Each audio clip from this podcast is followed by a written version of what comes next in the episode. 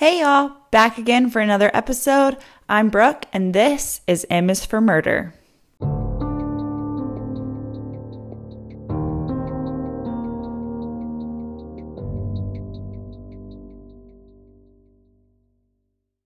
The past couple of weeks, I've covered terms like decapitation, exorcism, and folie à deux, so this week I wanted to switch it up and do a specific case.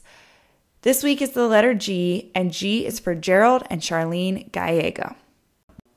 But before we get started, I just want to say, if you're out there listening, thank you so much. It can be incredibly overwhelming and scary to start a podcast, especially by yourself.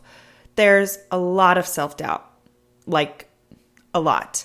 But at the end of the day, I'm having a great time. It's tons of fun to research these different terms and cases and learn a little bit more about something that I find truly fascinating and then share it with the world.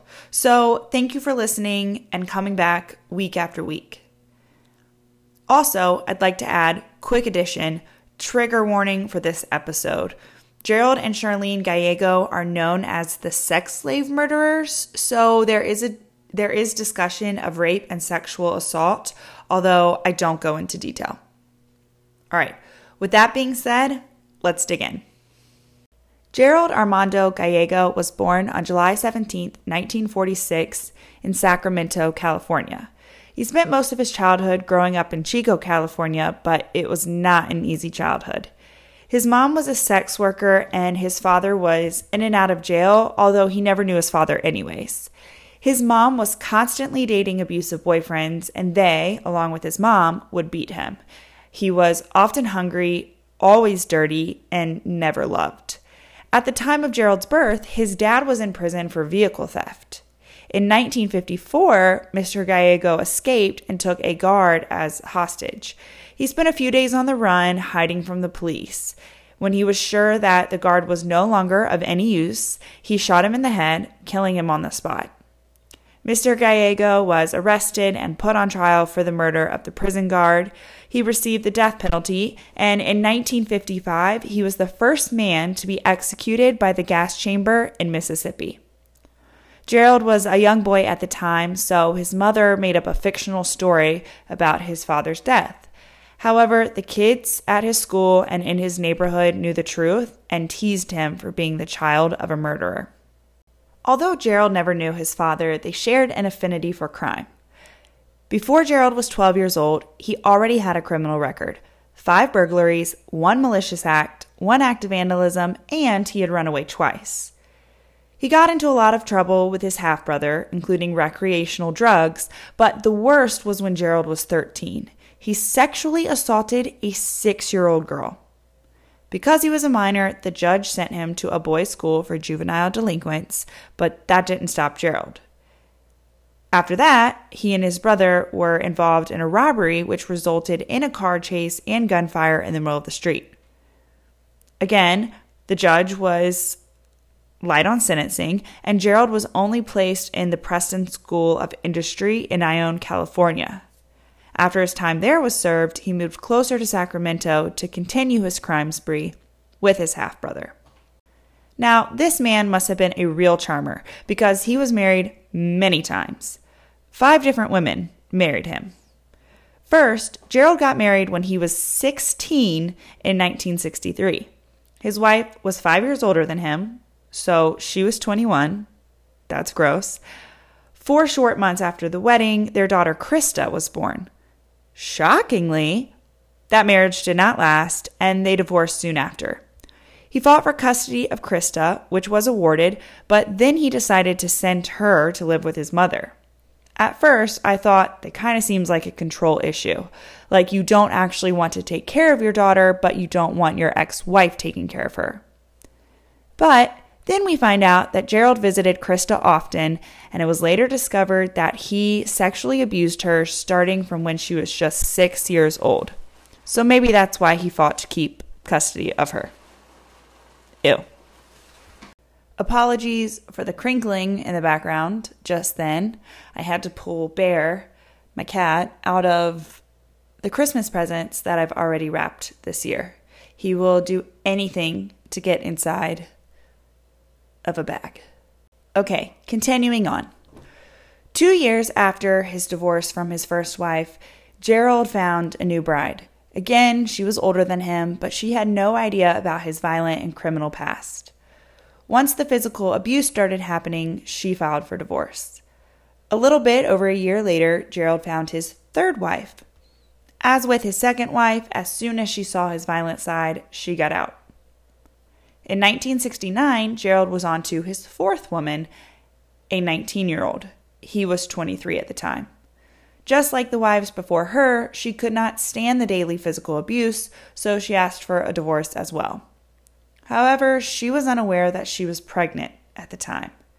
Gerald's second daughter was born after he and his fourth wife had already separated, and it's reported that she, the second daughter, has never known who her father is.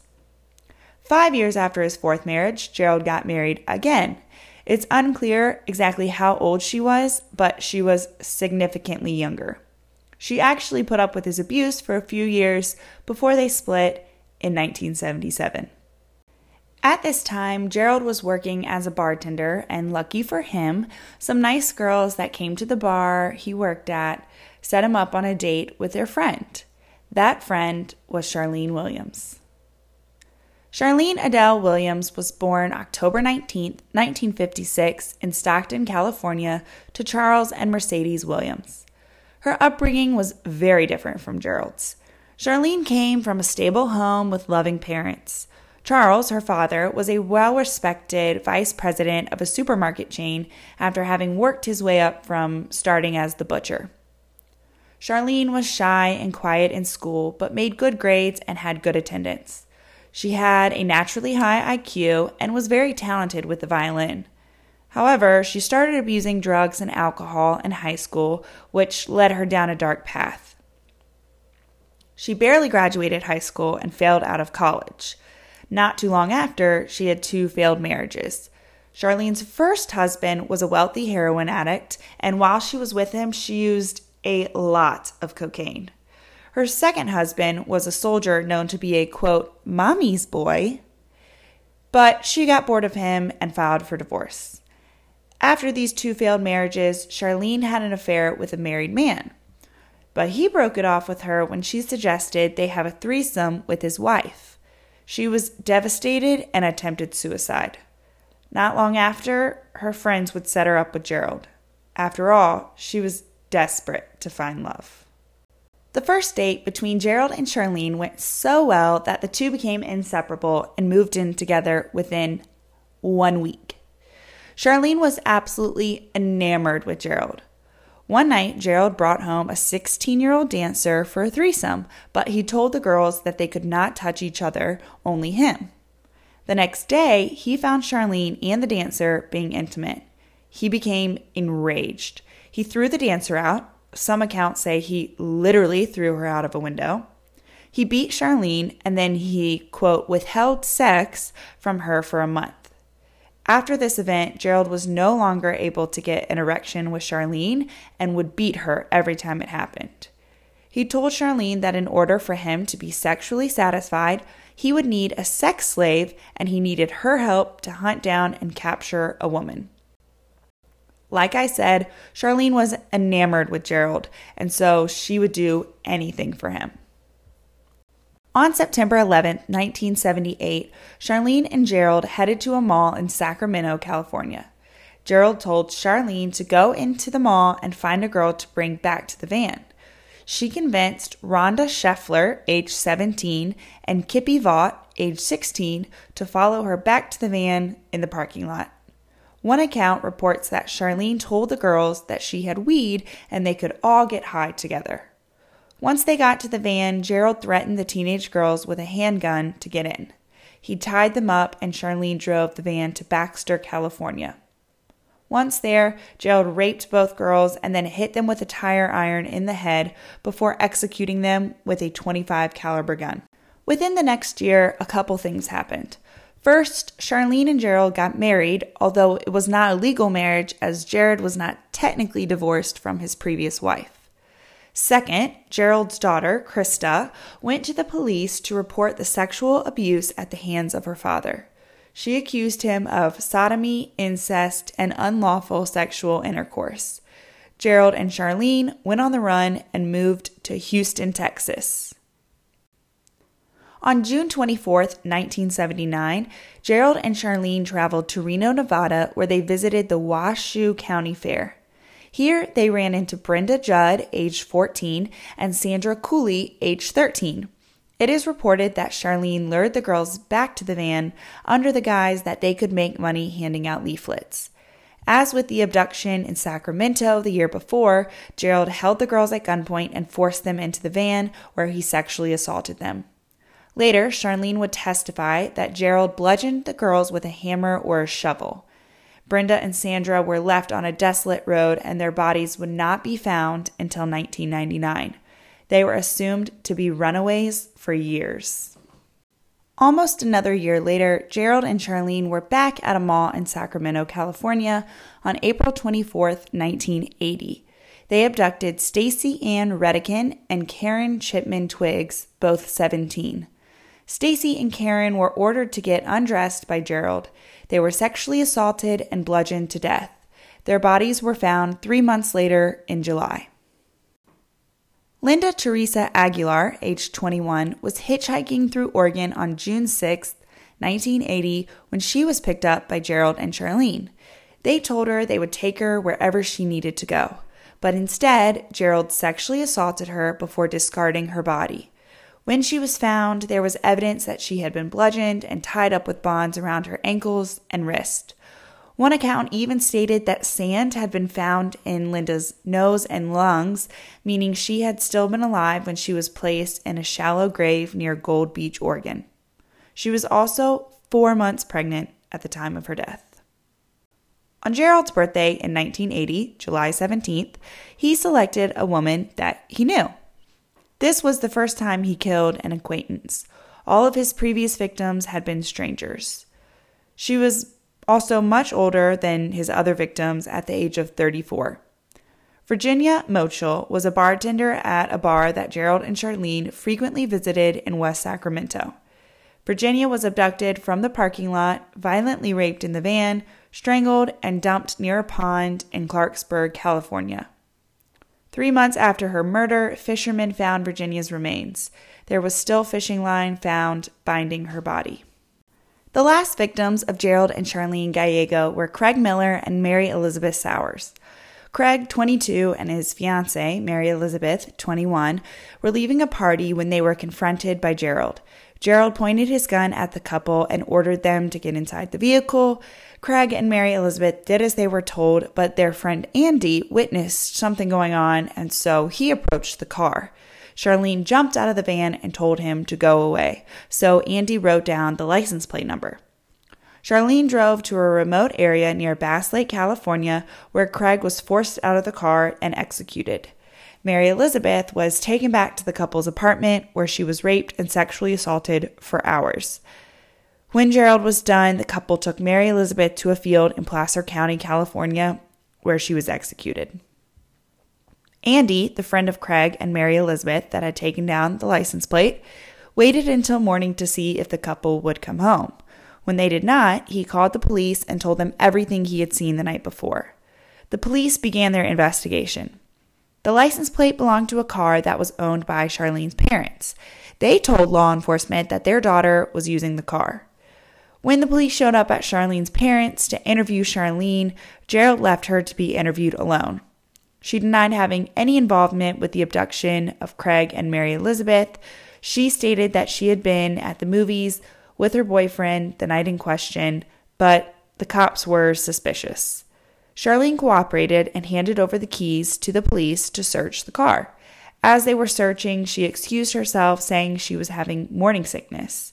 At this time, she was pregnant with her and Gerald's child. The police asked her to come back to the station when she felt better to continue her interview. They finished the car search and they found no evidence of foul play or anything to connect them to the crime. So Gerald knew the police were onto them, so he and Charlene went to go move Craig's body. However, when they got there, they discovered that the body had already been discovered. This is when they decide to run, and Charlene never went back to finish her interview. Investigators ended up connecting her to Gerald and found his criminal past. Law enforcement decided it was time to track down Gerald, but he was nowhere to be found. Investigators entered Gerald's house, where they found guns all throughout. However, none of them could be connected to the murder of Craig Miller. The police get a lucky break, though, when a bartender that used to work with Gerald lets them know that one night Gerald shot his gun off inside the bar. Investigators collect that bullet, and they are able to link that to the bullets found at the scene of Craig's murder. So now Gerald is wanted for the murder of Craig Miller. Charlene and Gerald were still on the run, but they needed money.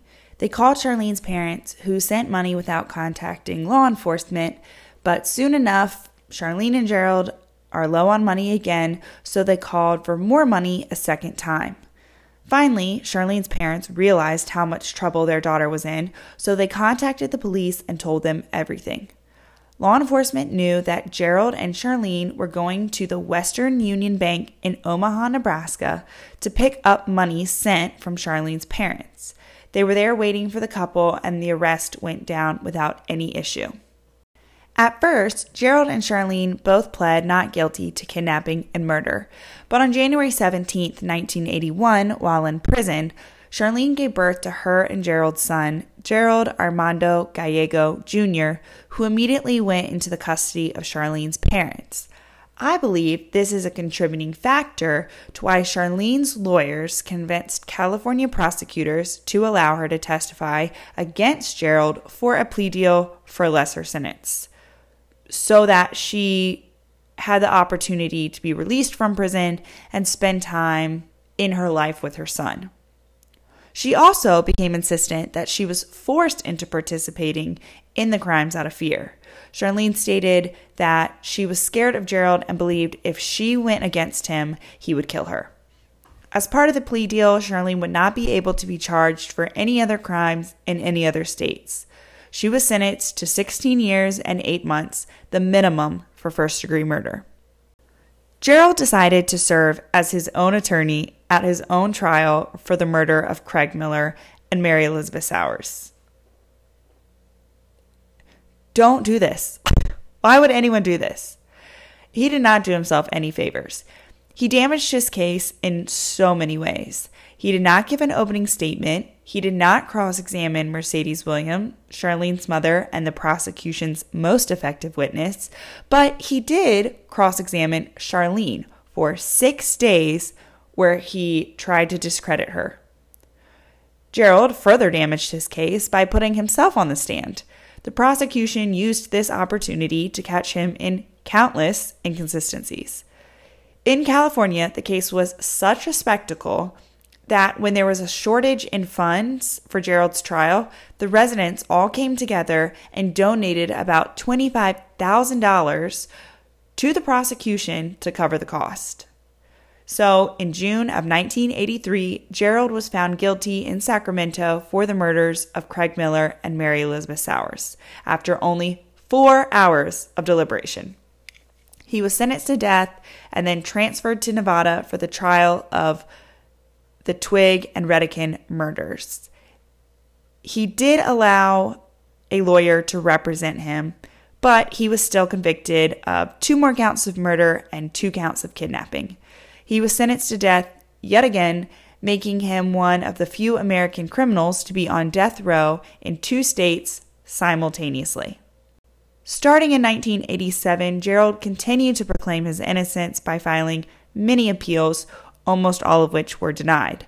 When he did get a new penalty hearing in 1999, the judge took less than an hour to sentence him to death again. In 2002, before he could be executed, Gerald passed away from rectal cancer in Nevada. His cancer had spread to his lungs and his liver.